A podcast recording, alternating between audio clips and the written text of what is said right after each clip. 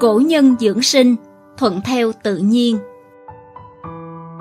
Đạo đức kinh viết, người thuận theo đất, đất thuận theo trời, trời thuận theo đạo, đạo thuận theo tự nhiên. Thuận theo tự nhiên là cách sống để có được thân tâm khỏe mạnh, cũng là phương pháp dưỡng sinh của cổ nhân. Cuộc đời là một hành trình dài theo năm tháng, sống vui sống khỏe mỗi ngày có lẽ là điều mỗi người đều mong cầu. Nhưng chỉ có duy trì tâm thái thuận theo tự nhiên mới có thể đạt được thân không bệnh, tâm không phiền, cuộc đời tự do tự tại. Dưỡng thân thuận theo tự nhiên Trang tử Dưỡng sinh đạo viết Duyến đốc dĩ vi kinh, khả dĩ bảo thân, khả dĩ toàn sinh, khả dĩ dưỡng thân, khả dĩ tận niên. Ý nói, thuận theo vạn vật tự nhiên thì có thể bảo trọng được thân thể, bảo toàn được thiên tính, bảo dưỡng được tinh thần, tận hưởng tuổi thọ, vui sống trăm năm. Thuận theo tự nhiên trong dưỡng sinh chính là việc gì nên làm thì gắng sức làm, việc gì không nên làm thì không làm, không phóng túng dục vọng của bản thân, cũng không bảo hộ bản thân quá mức. Tôn trọng quy luật sinh lý, tiết chế dục vọng của bản thân, cứ như vậy thì thân thể sẽ được bình an vô sự.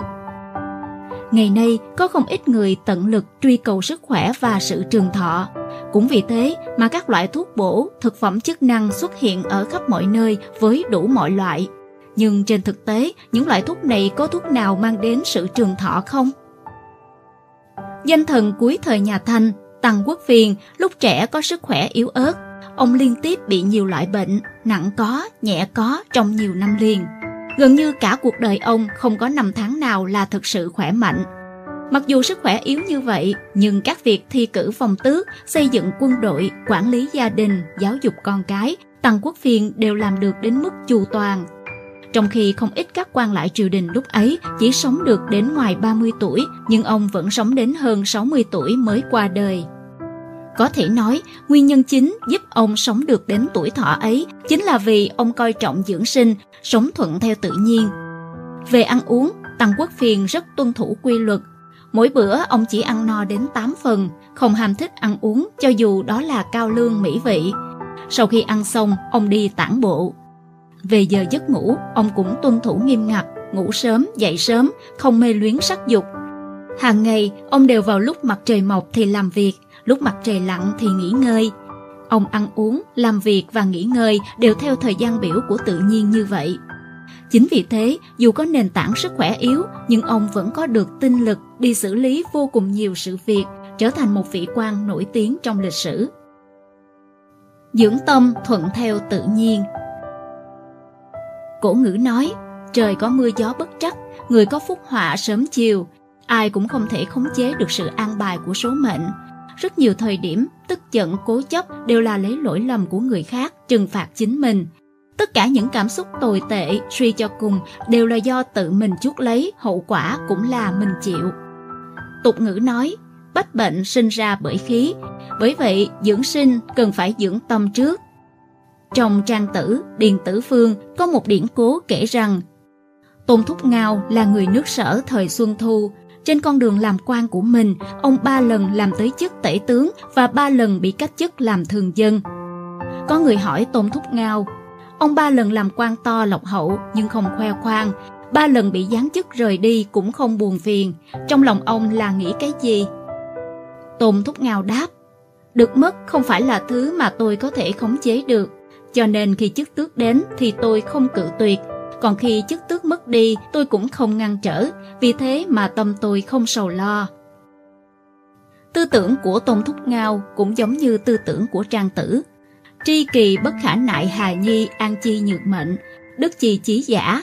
Biết sự tình đã hết cách sửa đổi mà lòng vẫn cứ vui vẻ chấp nhận mệnh, vậy là người chí đức.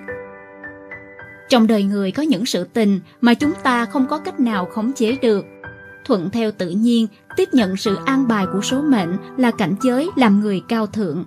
Cho nên trong chuyện được mất nhân quả, thuận theo tự nhiên là tốt nhất. Không chìm đắm trong quá khứ, không đặt hy vọng nhiều ở tương lai, làm tốt những sự tình ở hiện tại. Như vậy thân tâm đều ung dung tự tại, không lo phiền. Mọi sự tình đều giữ tâm thái làm tốt nhất mà không cưỡng cầu. tuân tử có câu Thiên đạo hữu thường, bất vi nghiêu tồn, bất vi kiệt vong. Ý nói, đạo trời vận hành có quy luật nhất định, sẽ không thay đổi vì sự tồn tại của người có đạo đức cao như đế nghiêu hay những kẻ vô đạo như vua kiệt. Vạn sự vạn vật trên thế gian đều có quy luật vận hành của nó. Hơn nữa, trong sinh mệnh của mỗi sự vật cũng là có sự an bài riêng. Cho nên, càng cưỡng cầu đạt được thì lại càng không đạt được, thậm chí làm càng nhiều thì càng phạm sai lầm. Thay vì cưỡng cầu nên thuận theo tự nhiên, làm tốt chính việc mình cần làm, không cầu mọi sự đều phải được như ý mình. Như vậy, rất có thể chúng ta sẽ đạt được kết quả như mong muốn, ít nhất cũng không phạm lỗi lầm trầm trọng. Có một câu chuyện Phật gia kể rằng, một tiểu hòa thượng hỏi sư trụ trì, Thưa sư phụ, vì sao có một số thứ con càng muốn có thì càng không đạt được? Vị sư trụ trì đáp, đó có lẽ là vì người chấp niệm quá nặng nên thuận theo tự nhiên. Đừng vội, thứ nên là của ngươi thì sớm muộn cũng sẽ là của ngươi. Người xưa nói, việc mình không có ý làm mà thành, đó là do ý trời vậy. Việc mình không mong cầu mà tự nhiên tới, đó là do mệnh trời vậy. Vì vậy người xưa khuyên rằng, trong mệnh mà có cái đó thì cuối cùng cũng sẽ có, trong mệnh mà không có cái đó thì chớ cưỡng cầu. Người xưa cũng nói, trời đã sinh ra ta thì ắt có chỗ dùng. Người hiểu mệnh, thuận theo tự nhiên sẽ biết quý trọng sinh mệnh, tận tâm làm việc nhưng không quá cưỡng cầu vào kết quả. Điều gì đến sẽ đến, trong mệnh có gì rồi cuối cùng sẽ có. Họ không bị ngoại vật phiền nhiễu, cũng không bị được mất vây khốn, sống thích ứng được mọi hoàn cảnh mà không bị hoàn cảnh chi phối. Bởi vậy thân tâm của họ đều tự nhiên mà an lạc.